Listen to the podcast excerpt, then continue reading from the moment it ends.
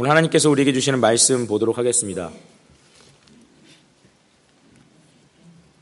고린도전서 15장 1절부터 5절까지입니다. 고린도전서 15장 1절부터 5절까지 읽도록 하겠습니다. 함께 읽겠습니다. 형제들아 내가 너희에게 전한 복음을 너희에게 알게 하노니 이는 너희가 받은 것이요 또 그 가운데 선 것이라 너희가 만일 내가 전한 그 말을 굳게 지키고 헛되이 믿지 아니하였으면 그로 말미암아 구원을 받으리라 내가 받은 것을 먼저 너희에게 전하였노니 이는 성경대로 그리스도께서 우리 죄를 위하여 죽으시고 장사 지낸 바 되셨다가 성경대로 사흘 만에 다시 살아나사 개바에게 보이시고 후에 열두 제자에게 와 아, 예, 여기까지입니다. 예, 오늘 이 말씀을 가지고 담임 목사님께서 참된 복음의 회복이라는 말씀으로 말씀 전해 주시겠습니다. 제가 기도하겠습니다.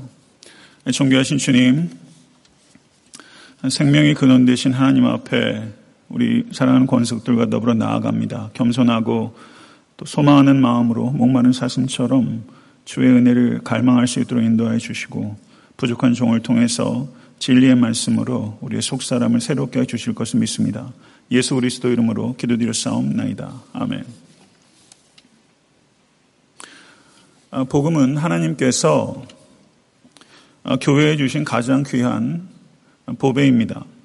아, 베드로전서 1장 12절을 보시게 되면 천사들도 살펴보기 원하는 것이 복음이라고 이야기하면서 그 복음의 소중함에 대해서 말씀하고 있습니다. 예수 그리스도께서는 이 복음을 이 땅에 증거하기 위해서 오셨고 또 복음이 되시기 위해서 이 땅에 오셨습니다. 그리고 하늘로 부활 승천하시면서 그 복음을 그리스도인들에게 위임하셨습니다. 그리스도인들은 이 복음을 사랑하고 이 복음을 수호하고 이 복음을 살아내며 이 복음을 증거해야 되는 책임을 가지고 있는 존재입니다. 그런데 오늘날 세상은 이 복음에 대해서 무지하고 무관심하기 짝이 없는 시대입니다. 이렇게 세상이 복음에 대해서 무관심하고 무지한 배경에는 교회 안에서도 참된 복음을 찾아보기가 매우 어렵기 때문이라고 볼 수 있을 것입니다. 교회 안에도 거짓된 복음, 왜곡된 복음, 불완전한 복음이 범람하고 있는 것이 엄연한 현실입니다. 아, 역사상 하나님께서 일으키신 강력한 부흥의 배후에는 항상 참된 복음의 회복이 있었던 것을 우리는 기억해야 될 필요가 있습니다. 복음이 바르게 회복되고 그리고 적용될 때 성도와 교회는 강력해지고 세상은 반드시 바뀌게 될 것이라는 것을 믿으시는 모든 권속 되실 수 있게 되길 간절히 축원합니다. 네, 오늘 본 말씀 고린도전서 15장 1절에서 5절까지의 내용은 성경에서 가장 중요한 장들 가운데 하나라고 말할 수 있는 부활장 고린도전서 15장의 서론 부분에 해당되는 말씀입니다. 도입부에 해당합니다. 사도 바울께서는 여기에서 이전에 고린도 교인들에게 전했던 복음을 다시 remind 시키고 있습니다. 형제들아 내가 너희에게 전한 복음을 너희에게 알게 하노니 라고 말을 하기 시작합니다. 여기에서 알게 하노니 라고 번역된 성경 언어가 그노리조라는 단어가 사용되고 있는데 이 단어는 말씀드린 대로 우리 번역에서는 알게 하노니 이렇게 번역되고 있는데 영어 번역에서는 remind 이렇게 번역하고 있습니다. 그런데 이 γνωρίζω라는 그 성경 원어의 시제가 현재 시제가 사용되고 있다는 것을 우리는 주목해야 될 필요가 있습니다.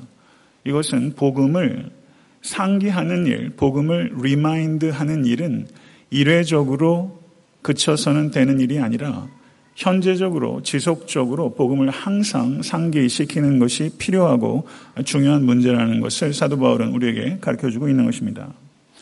사도 바울께서 고린도 교인에게 remind 시키고자 했던 복음은 사도 바울께서 이전에 전했던 바로 그 복음입니다. 사도 바울께서 받았던 복음을 고린도 교인들에게 그리고 열방의 사람들에게 받았던 복음을 전한 것입니다. 3절을 보셔도 내가 받은 것을 먼저 너희에게 전하였노니 라고 말하면서 사도 바울께서 이 복음을 παραλαμβάνω 받았다라고 표현하고 있습니다. 복음을 받았다 복음이다라는 것을 통해서 사도 바울께서 우리에게 전하고자 하는 메시지는 무엇이겠습니까? 사도 바울께서 복음을 받았다는 것은 그 복음을 사도 바울이 고안해 냈거나 발견했거나 발전시키는 것이 아니라는 것을 의미하는 것입니다. 복음이라는 단어 앞에 정관사가 있습니다. 우리 번역에는 이 정관사가 반영돼서 번역이 되어 있지 않지만 성경 원어에는 정관사가 있습니다. 이것은 복음이 어 가스펠이 아니라 더 가스펠이라는 뜻입니다. 이 의미는 복음이 시대와 공간에 따라서 변화하는 하나의 복음이 아니라 시공을 초월해서 불변하는 유일무희한 복음이라는 것을 가르치고 있는 것입니다. 복음은 거기에서 무엇을 더하거나 무엇을 빠뜨릴 수 없는 가장 아름답고 가장 완전한 하나님의 계시의 말씀입니다. 이것을 믿으실 수 있게 되기를 간절히 축원합니다. 복음이란 말이 성경 원어로 유한겔리온이란 말입니다. 익히 많이 들으셨을 것으로 생각됩니다. 그러면 이 유한겔리온이라는 단어의 뜻은 무엇인가? 이것은 승리의 기쁜 소식이라는 뜻입니다. 그렇다면 이 승리는 무엇으로부터의 승리입니까? 그것은 죄와 사망으로부터의 승리를 의미하는 것입니다. 죄와 사망으로부터의 승리는 인간이 쟁취할 수 있는 승리가 아니라 하나님께서 우리에게 주시는 승리입니다. 그리고 이 죄와 사망으로부터의 승리는 예수 그리스도께서 이 땅에 처음 오셨을 때 이미 확정된 승리이고 예수 그리스도께서 말씀하신 대로 이 땅에 다시 오실 때 그 승리는 완성될 것입니다. 우리는 확정된 승리와 완성된 승리 사이에서 살아가고 있는 존재입니다. 우리는 승리를 쟁취하기 위해서 사는 존재가 아니라 승리를 선물로 부여받은 존재로 승리를 누리고 선포하면서 살아가는 존재인 것입니다. 이것을 믿으실 수 있게 간절히 바랍니다. 그렇다면 복음은 무엇인가? 이 유한겔리온 이것은 승리를 얻기 위해서 내가 해야 할 일을 가르쳐 주는 good advice, 좋은 조언이 아니라 승리를 우리에게 주시기 위해서 그리스도께서 하신 일에 대한 좋은 good news, 소식입니다.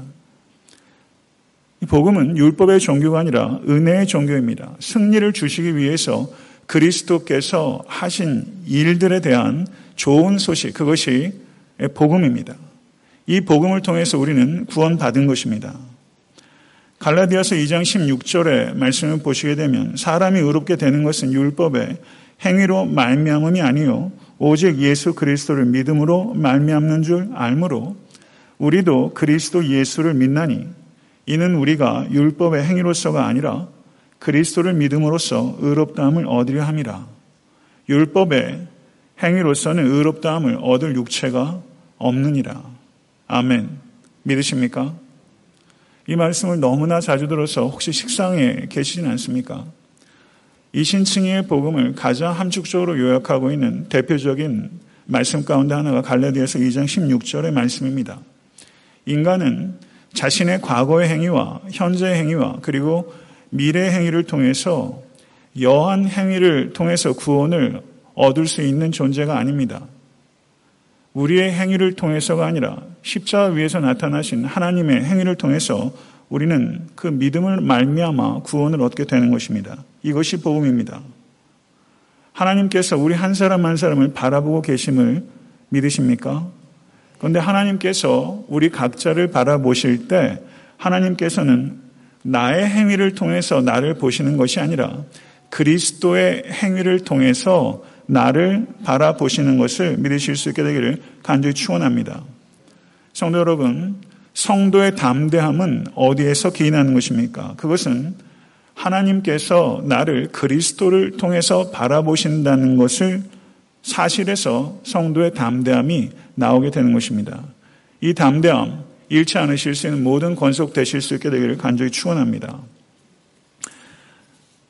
3절에서부터 어, 5절까지의 내용을 보시게 되면 아, 거기에는 그 원래 오늘 본문이 1절부터 4절까지 있었는데요. 성경 언어를 통해서 보다 보니까 1절부터 5절까지를 어, 단위로 끊는 것이 보다 그 문맥과 구문상에 부합한다고 판단했기 때문입니다. 3절에서부터 5절까지의 내용을 보시면 네 개의 명제들이 있습니다. 호티라는 접속사가 있습니다. 호티라는 접속사가 일반적으로 because라고 번역이 많이 되는 접속사인데요. 경우에 따라서는 명사절을 이끄는 접속사로 사용됩니다. 여기에서는 파레도카, 전화연론이라는 그 동사의 목적절들로 ὅτι절, 명사절이 네 개가 등장합니다. 제가 구문을 설명하고 있는 것입니다. 이 ὅτι절, 명사절이 네 개가 등장해서 복음이 무엇인가 하는 것을 네 가지 명제로 사도 바울께서 remind 시키고 있는 것입니다. 고린도 교회 성도들이 이 복음의 요약에 대해서 remind 되어야 될 필요가 있었다면 이 자리에 있는 우리들은 얼마나 더 복음을 remind 해야 되겠습니까? 성도 여러분, 이 복음의 요약은 무엇입니까? 첫 번째는 예수 그리스도께서 우리 죄를 위하여 죽으셨다는 사실입니다.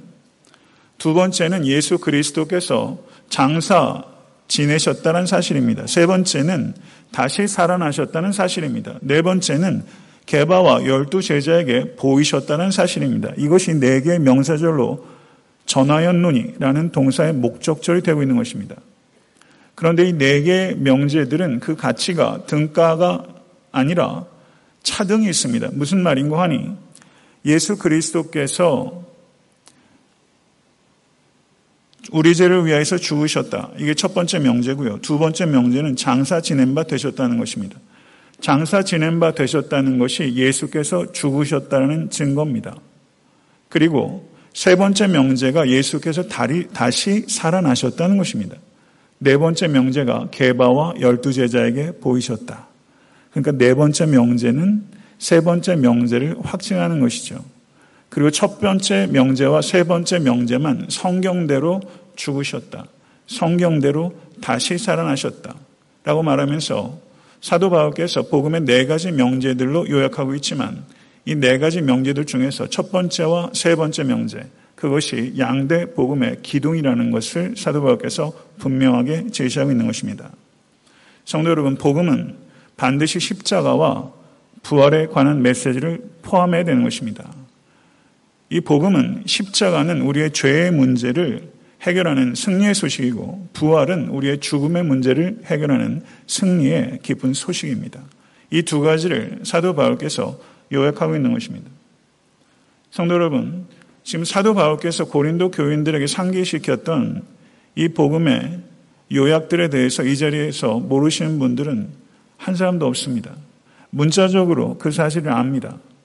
그러나 진정으로 그리스도께서 우리 죄를 위해서 죽으셨다는 사실과 하나님께서 그리스도를 죽음 가운데서 일으키셨다는 이 부활의 메시지의 그 깊은 뜻을 그 넓은 의미를 우리 모두가 다 알고 있다고 생각할 수 없습니다. 겸손한 마음으로 그리스도께서 나의 죄를 위해서 죽으셨다는 사실과 나를 위하여 죽음에서 일어나셨다는 이 두 가지 십자가 부활의 메시지가 여러분과 저의 심령 가운데 새롭게 들리는 은혜가 임할 수 있게 되기를 간절히 축원합니다. 베드로전서 3장 18절을 보시면 그리스도께서 한 번 죄를 위하여 죽으사 의인으로서 불의한 자를 대신하셨으니 이는 우리를 하나님 앞으로 인도하려 하십니다. 육체로는 죽임을 당하시고 영으로는 살리심을 받으셨으니 믿으십니까? 요한일서 3장 5절의 말씀은 그가 우리 죄를 없이 하려고 나타내신 바 된 것을 너희가 아노니 그에게는 죄가 없느니라.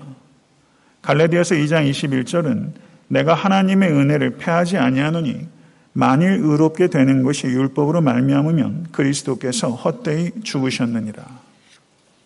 성도 여러분, 그리스도의 사도들 가운데 가장 대표라고 할 수 있는 사도들은 베드로, 요한 그리고 사도 바울이라 할 수 있을 것입니다. 저는 지금 베드로와 사도 요한과 그리고 사도 바울의 메시지를 요약했습니다. 가장 대표적인 이 사도들이 예수 그리스도의 십자가는 우리의 죄를 대속하기 위한 사건이라는 것을 분명하게 말씀하고 있는 것입니다. 성도 여러분, 인간의 가장 본질적인 문제는 죄의 문제이고 여러분과 저의 문제의 핵심도 죄의 문제입니다. 그런데 문제는 이 죄의 문제를 내가 스스로 해결할 수 없다는 사실입니다. 그래서 예수 그리스도께서 우리의 죄를 휘폐를 위하여 대속하기 위하여 예수께서 죽으신 것입니다. 예수의 죽음은 대속의 죽음입니다. 예수님께서 이 땅에 하늘로부터 임하신 하나님의 아들이십니다. 예수께서는 죄가 없이 이 땅에서 완벽한 삶을 사셨습니다. 내가 살아야 하는 삶을 예수께서 사셨습니다. 그리고 십자가 위에서 죄에 대한 대가로 내가 죽어야 하는 그 죽음을 예수께서 대신 죽으신 것입니다. 예수께서 사셨을 때는 우리가 마땅히 살아야 될 완벽한 삶을 사셨고 십자가 위에서는 우리가 마땅히 져야 될 죽음의 형벌을 예수께서 대신 지신 것입니다. 예수 그리스도의 대속은 십자가 위에 국한된 것이 아니라 예수 그리스도의 삶 전체 그리고 죽음 전체가 대속의 의미가 있다라고 우리는 확장해서 생각할 수 있는 것입니다. 성도 여러분, 진정한 능력은 십자가입니다. 십자가는 하나님의 능력이요, 하나님의 지혜입니다. 십자가가 여러분의 지혜가 되고 여러분의 능력이 될 수 있게 될 간절히 바랍니다. 이 성경 구절을 아는 것과 십자가가 여러분의 진정한 지혜가 되고 여러분의 진정한 능력이 되는 것은 전혀 다른 문제입니다. 진실로 여러분과 저의 삶 가운데 십자가가 삶의 지혜요, 능력이라는 것을 알 뿐만 아니라 살아낼 수 있는 우리 모든 권속 되실 수 있게 되기를 간절히 축원합니다. 성도 여러분, 우리는 예수께서 나를 위하여 십자가 위에서 죽으실 만큼 죄된 존재고 예수께서 나를 위하여 십자가에서 죽으실 만큼 우리는 귀한 존재입니다. 십자가는 우리가 어떤 존재인지를 분명하게 드러내는 하나님의 계십니다. 우리는 참으로 죄된 존재고 참으로 귀한 존재입니다. 십자가 위에 하나님은 죄를 자신의 독생자를 죽이실 만큼 혐오하시는 공의 하나님이시고 십자가 위에 하나님은 자신의 독생자를 죽이실 만큼 우리를 사랑하시는 사랑의 하나님입니다. 십자가 위에서 하나님의 공의와 하나님의 사랑이 충돌하고 있습니다. 이것을 한 신학자는 십자가 위에서 하나님께서 하나님과 겨루셨다고 표현하고 있습니다. 성도 여러분, 이 십자가를 사랑하실 수 있게 간절히 축원합니다. 그리고 이 십자가를 알게 해달라고 기도하실 수 있는 모든 권속되실 수 있게 되기를 간절히 바랍니다. 십자가를 잘 알고 있다고 생각하는 것, 그것은 십자가를 모르고 있다라는 증거입니다. 십자가를 너무나 잘 알고 있다고 충분히 잘 알고 있다고 생각하는 것은 오만이고 더 분명히 말하면 불경입니다. 성도 여러분, 십자가를 잘 알고 있다고 생각할 때 십자가에 대해서 묵상하지 않게 되고 십자가에 대해서 연구하지 않게 됩니다. 그렇게 되면 필연적으로 십자가를 경시하게 되고 십자가를 감상적으로만 보게 되는 것입니다. 사도 바울께서 에베소서 3장 18절 19절에 잘 아시는 대로 능히 모든 성도와 함께 지식에 넘치는 그리스도의 사랑을 알아 그 넓이와 길이와 높이와 길이가 어떠함을 깨달아 하나님의 모든 충만하신 것으로 너희에게 충만하게 하시기를 구하노라. 성도 여러분, 이것이 사도 바울의 기도입니다. 그리스도의 사랑을 깨닫게 해달라는 것이 여러분의 기도가 될 수 있게 되기를 간절히 바랍니다. 기도하지 않고는 충분히 깨달을 수 없는 지식, 그것이 십자가의 사랑에 대한 지식입니다. 겸손하게 이 기도를 들으시고 영원토록 그리스도의 십자가의 사랑을 깨달아 가신 모든 복된 권속되실 수 있게 되기를 간절히 소원합니다. 로마서 8장 32절은 자기 아들을 아끼지 아니하시고 우리 모든 사람을 위하여 내주시니가 어찌 그 아들과 함께 모든 것을 우리에게 은사로 주지 아니하시겠느냐. 이렇게 말씀하고 있습니다. 예수님은 독생하신 하나님의 아들이십니다. 예수님은 가장 값진 분입니다. 가장 의로우신 분입니다. 영원하시고 존귀하신 하나님의 아들이십니다. 그런데 하나님께서 그 독생자를 내어주셨다는 것은 하나님께서 이보다 더 우리를 사랑하실 수 없다는 것을 의미하는 것이고 이보다 더 큰 사랑은 세상에 존재하지 않는다는 것입니다. 성도 여러분, 사랑은 어디 있습니까? 십자가 위에 있습니다. 이보다 더 위대한 사랑은 없습니다. 이것으로 충분하지 않다면 성도 여러분 어떻게 해야 합니까? 나보다 더 나를 사랑하신다는 증거가 바로 십자가입니다. 하나님께서 나를 위해서 무슨 일이라도 하신다는 증거가 바로 예수 그리스도의 십자가입니다. 이 세상에서 가장 큰 기적은 전무후무한 기적은 예수 그리스도의 십자가의 대속의 사랑입니다. 이것을 진심으로 기억하실 수 있는 여러분과 제가 될 수 있기를 간절히 축원합니다. 성도 여러분, 예수 그리스도를 십자가에 못 박으실 만큼 하나님께서 나를 사랑하셨습니다. 이것이 참 놀라운 것입니다. 이 놀라운 기적을 진심으로 믿을 때 우리는 자기 자신을 바라볼 때 십자가라는 관점으로 볼 수 있게 되는 것입니다. 옆에 있는 남편과 아내와 자녀들과 성도들을 볼 때 이 십자가의 관점에서 보게 되는 것입니다. 나 자신을 볼 때도 다른 사람을 볼 때도 외모나 그 사람의 소유나 지식이나 영예나 그 사람이 가지고 있는 여타 등등의 것으로 그 사람을 보는 것이 아니라 예수 그리스도께서 죽으실 만큼 사랑하시는 존재. 그것이 여러분과 저의 진정한 가치고 그것이 우리의 이웃을 사랑해야 될 진정한 동기인 것입니다. 성도 여러분, 이 관점을 놓치는 순간 모든 관계가 무너지게 되는 것입니다. 십자가를 통해서 자기 자신을 바라보시고 가족들을 바라보시고 성도들을 바라보실 수 있는 성도 되실 수 있게 되길 우주 예수 그리스도 여러분 간절히 축원합니다. 복음의 두 번째 기둥은 성경대로 사흘 만에 살아나셨다는 것입니다. 믿으십니까? 여기에서 살아나셨다라고 했을 때 이 시제는 완료 시제입니다. 이것은 예수 그리스도께서 하나님의 영으로 말미암아 죽음 가운데서 일어나셨고 지금도 살아계신다는 것을 의미하는 것입니다. 예수 그리스도께서 지금 살아계십니다. 예수 그리스도께서 지금 살아계십니다.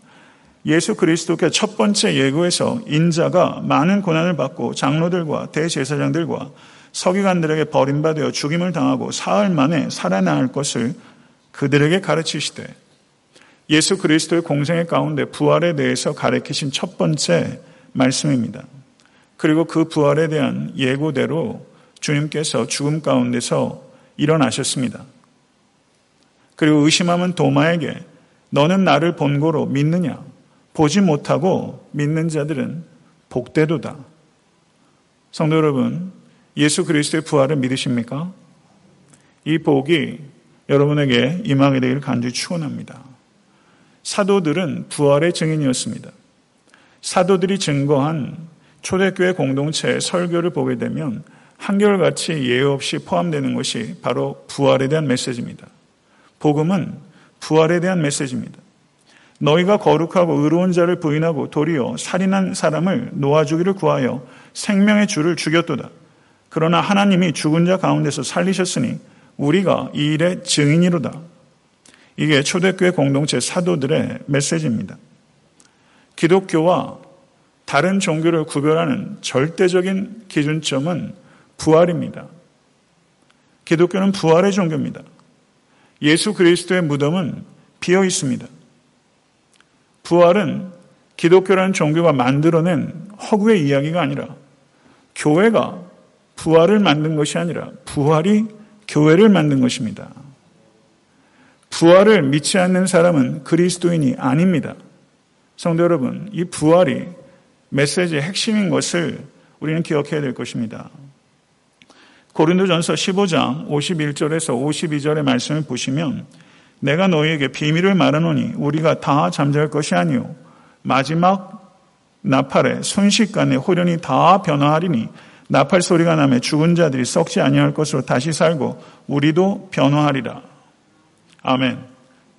성도 여러분, 여기에서 사도 바울은 내가 너희에게 비밀을 말하노니 라고 말합니다. 비밀이 미스테리예요. 그리스어로 미스테리온, 비밀입니다. 성도 여러분, 신비입니다. 십자가도 신비고 부활도 신비예요.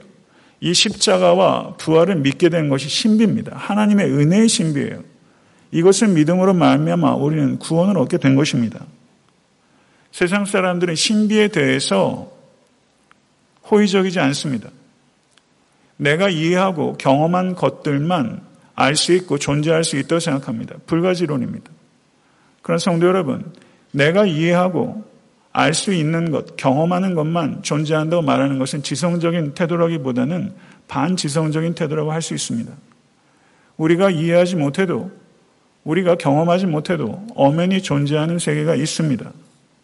예수 그리스도께서 십자가에 달리셔서 대속으로 죽으셨다는 것과 죽음 가운데서 일어나셨다는 사실은 우리가 경험적으로는 알지 못하지만 영으로 깨닫게 된 지식입니다. 믿으십니까? 부활을 진심으로 믿으시는 권속되시길 간절히 바랍니다. 혹여나 이 자리에 예수 그리스도의 부활에 대해서 믿지 않으시는 권속이 있다면 어떻게 자신의 부활을 믿을 수 있겠습니까? 자신의 죽을 몸의 부활은 예수 그리스도의 부활을 믿을 때 믿을 수 있는 믿음입니다. 예수 그리스도께서 죽음을 이기시고 하나님께서 예수를 일으키셨습니다. 바로 그 영이 우리를 죽음 가운데서 일으키실 것입니다. 성도 여러분, 혹여나 부활에 대해서 아직까지 미심쩍거나 혼돈 가운데 계시다면 성경에 나오는 부활의 기사들에 대해서 신중하게 읽으실 수 있게 되기를 바랍니다. 그리고 성령께서 그 지식을 믿을 수 있게 해달라고 겸손하게 강구하실 수 있기를 간절히 바랍니다. 성경의 말씀, 부활의 말씀을 우리가 지적으로 탐구한다고 부활을 믿게 되는 것은 아닙니다.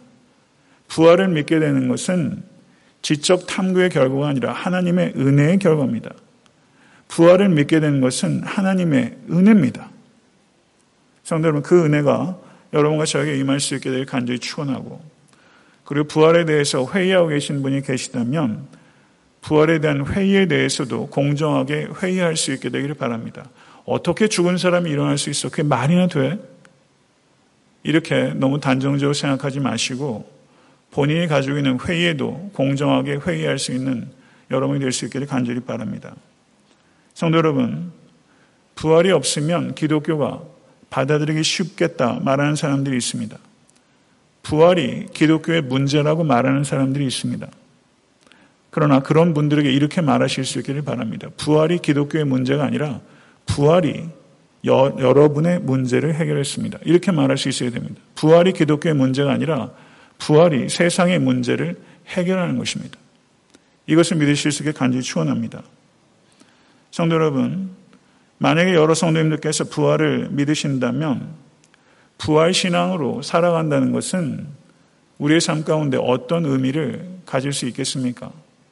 부활 신앙이라는 것이 단지 예수께서 죽음 가운데서 다시 살아나셨다는 것에 국한되는 것이 아닙니다. 그렇다면 성도가 부활 신앙으로 살아간다는 것은 어떤 의미이겠습니까? 하나님께서 허물과 죄로 죽었던 우리들을 그리스도와 함께 살리셨다고 성경은 말씀합니다.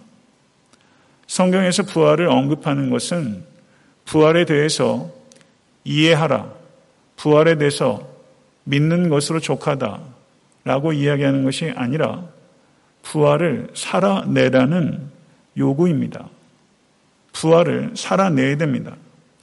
로마서 6장 4절을 보시게 되면 그러므로 우리가 그의 죽으심과 합하여 세례를 받음으로 그와 함께 장사되었나니 이는 아버지의 영광으로 말미암아 그리스도를 죽은 자 가운데서 살리심과 같이 우리로 또한 새 생명 가운데서 행하게 하려 하심이니라.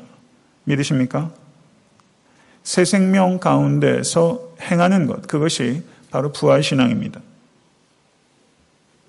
예수님께서 이 땅에 오실 때 짐승들의 구유에서 태어나셨고 공생의 기간 동안은 머리둘 곳도 없이 사셨습니다.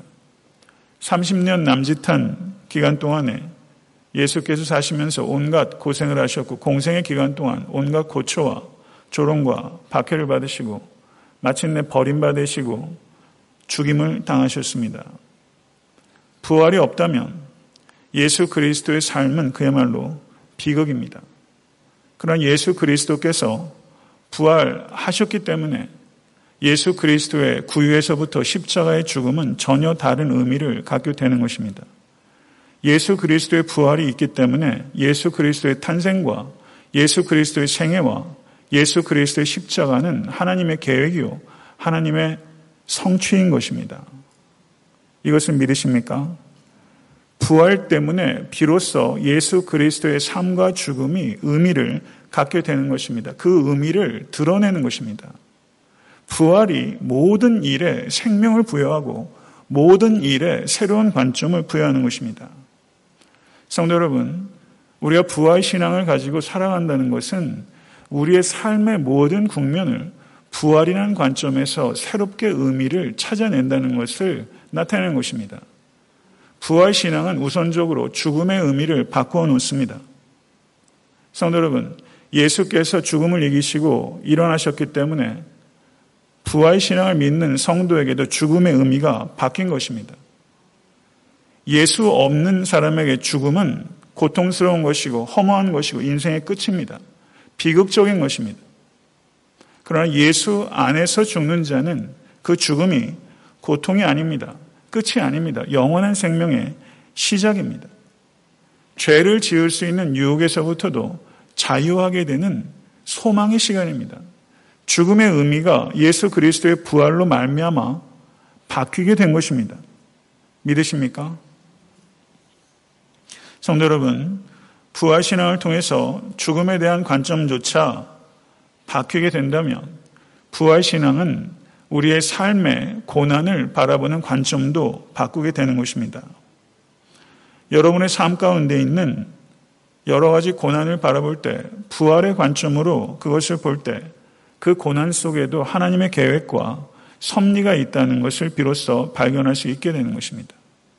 이 세상의 고난과 이 세상의 질병과 이 세상의 가난이 끝이 아니라 오는 세상이 있다는 것입니다. 죽음조차 끝이 아니기 때문에 여러분이 경험하시고 있는 그 고난은 끝이 아닙니다. 생명이 있습니다. 오는 세상이 있습니다. 부활을 가지고 여러분의 고난을 새롭게 발견하시고 그리고 그 고난을 넉넉하게 극복하실 수 있는 모든 권속 되실 수 있게 되기를 우리 예수 그리스도 이름으로 간절히 축원합니다. 말씀을 맺겠습니다.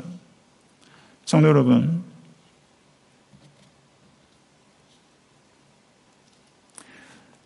복음에 대해서 우리는 너무 많이 들었습니다. 무감각합니다. 무관심합니다. 그렇다고 아까 말씀드렸던 것처럼 복음이 토 유한겔리온입니다. 어 가스펠이 아니라 더 가스펠입니다. 제가 한 달 뒤에 복음에 대해서 설교한다고 해도 여기에서 무엇인가 새로운 것을 더할 수 없습니다. 더해서도 안 됩니다. 복음은 그런 것입니다.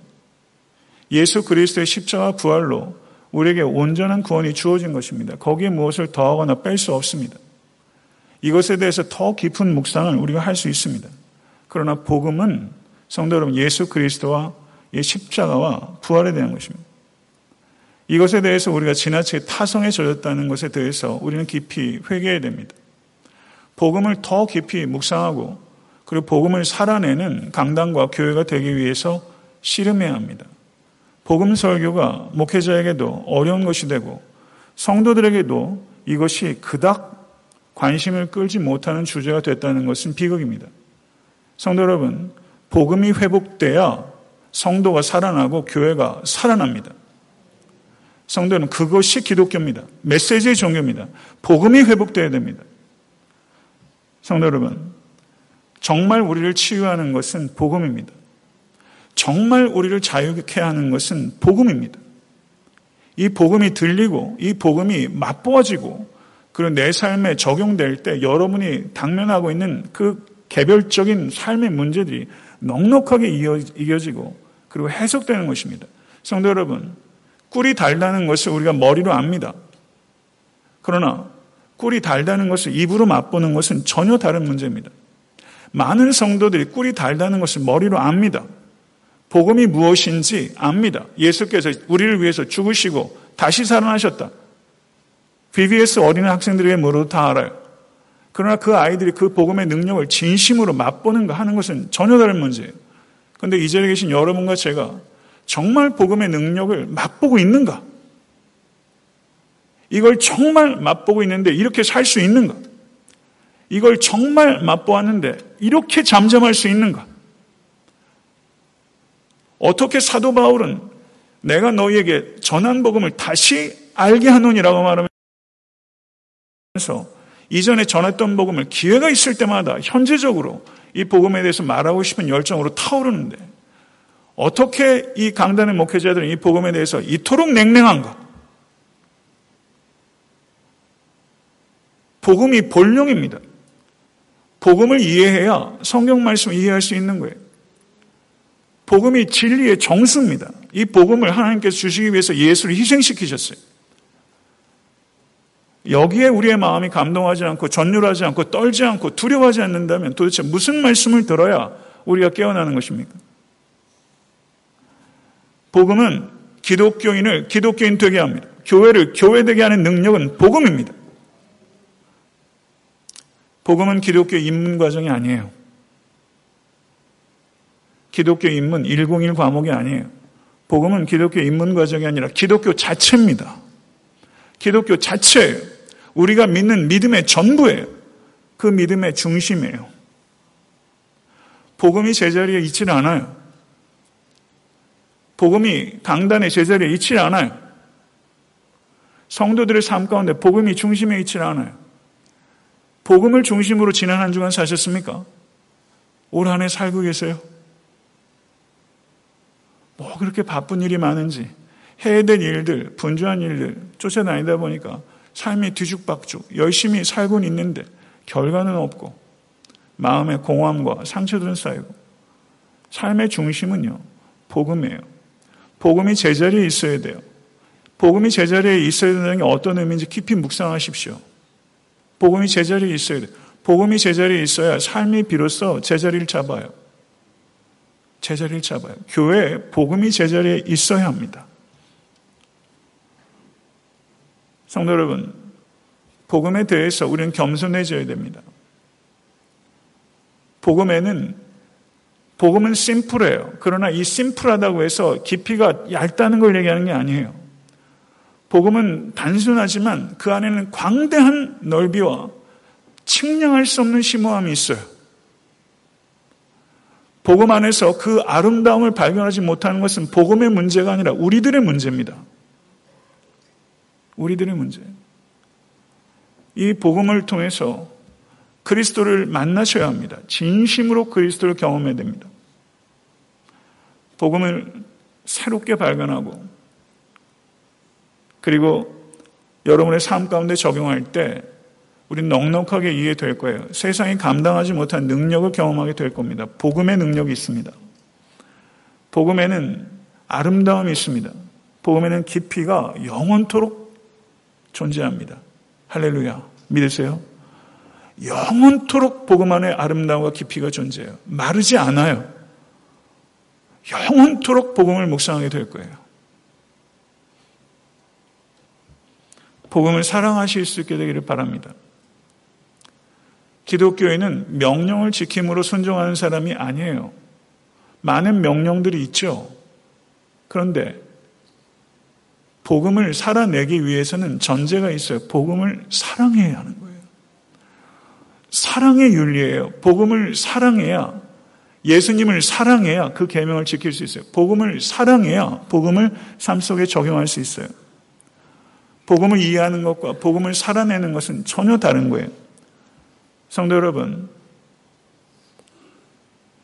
순종이 있는데 성경에서 이야기하는 순종은 전혀 다른 순종이에요. 종류의 순종이에요. 이것은 갈망으로 움직이는 순종이에요. 갈망으로. 하나님을 더 사랑하면 사랑할수록 갈망이 커지고 그 갈망이 나를 더 순종하게끔 이끌어요. 내 의지로 순종하는 게 아니에요. 하나님에 대한 사랑, 그리고 그 갈망, 그것이 더 큰 순종으로, 더 지속적인 순종으로 이끕니다. 성도 여러분, 하나님을 사랑하는 데서 연원하는 하나님의 계명에 대한 순종, 그것만이 하나님을 기쁘시게 할 수 있습니다. 이것을 믿으실 수 간절히 축원합니다. 성도 여러분, 예수님의 죽으심과 예수님께서 죽음에서 일어나셨다는 사실, 이것이 복음입니다. 이것이 바르게 선포될 때 성도들의 마음 속에 죽어 있는 것이 살아납니다. 이 땅에 죽어 있던 것들이 살아납니다. 복음이 들려야 살아납니다. 오늘 이 아침에 예수께서 나를 위해서 죽으셨다는 것과 그리고 예수께서 그 죽음 가운데서 일어나셨다는 그 소식이 마치 처음 들려온 것처럼 여러분의 영혼과 제 영혼을 강타하고 그래서 여러분과 제 영혼 속에 우리의 삶 속에 죽어있던 무엇인가가 다시 살아나는 역사가 오늘 이 아침에 있으실 수 있게 되기를 우리 주 예수 그리스도 이름으로 간절히 축원합니다. 기도하겠습니다. 존귀하신 주님, 복음을 통하여 우리가 구원을 얻습니다. 예수 그리스도께서 복음이 되기 위하여 성육신하셨고 그리고 복음을 이루시기 위하여 사셨으며 십자가에 달리셨고 죽음 가운데서 일어나셨습니다. 하나님 우리가 복음을 머리로 알고 복음에 대해서 이제는 감동하지 않고 복음에 대한 감격을 잊어버리고 마치 수학 공식 외우듯이 복음을 되뇌이면서 복음의 능력을 맛보지 못한 무기력한 성도들이 얼마나 많은지요. 주님, 우리는 그렇게 되지 않도록 하나님 인도해 주시기를 간절히 소원합니다. 하나님 아버지, 우리의 진정한 문제는 죄와 사망의 문제였습니다. 하나님께 우리는 다가갈 수 없는 본질상 진노의 자녀였던 것을 깨닫고 하나님의 진노가 얼마나 무서운 것인지 우리가 알 수 있도록 도와주시고 하나님을 경외할 수 있도록 인도해 주시며 우리 주 예수 그리스도의 중보로 말미암아 하나님께 나아가게 된 것을 기뻐하며 복음을 더욱더 사랑하는 모든 권속들 될 수 있도록 아버지 하나님 역사하시고 인도해 주시옵소서. 하나님 복음을 이해함에도 불구하고 복음을 다소간에 사랑함에도 불구하고 우리의 삶의 복음의 능력은 참으로 나타나지 않습니다. 하나님 우리의 안타까움을 긍휼하게 주시고 말씀 가운데 더욱더 깊이 묵상하며 성령을 의지하는 모든 권속들 될 수 있도록 인도하여 주시사 버겁고 벅차고 언제 끝날 것 지알수 없는 삶의 터널 속에서 하나님을 구하는 주의 백성들에게 복음의 능력을 맛보게 하여 주시옵소서. 복음의 그 단맛을 입으로 느낄 수 있도록 살아있는 성도가 될 수 있도록 주여 인도하여 주시옵소서. 우리 주 예수 그리스도 이름으로 간절히 축복하며 기도드리옵나이다. 아멘.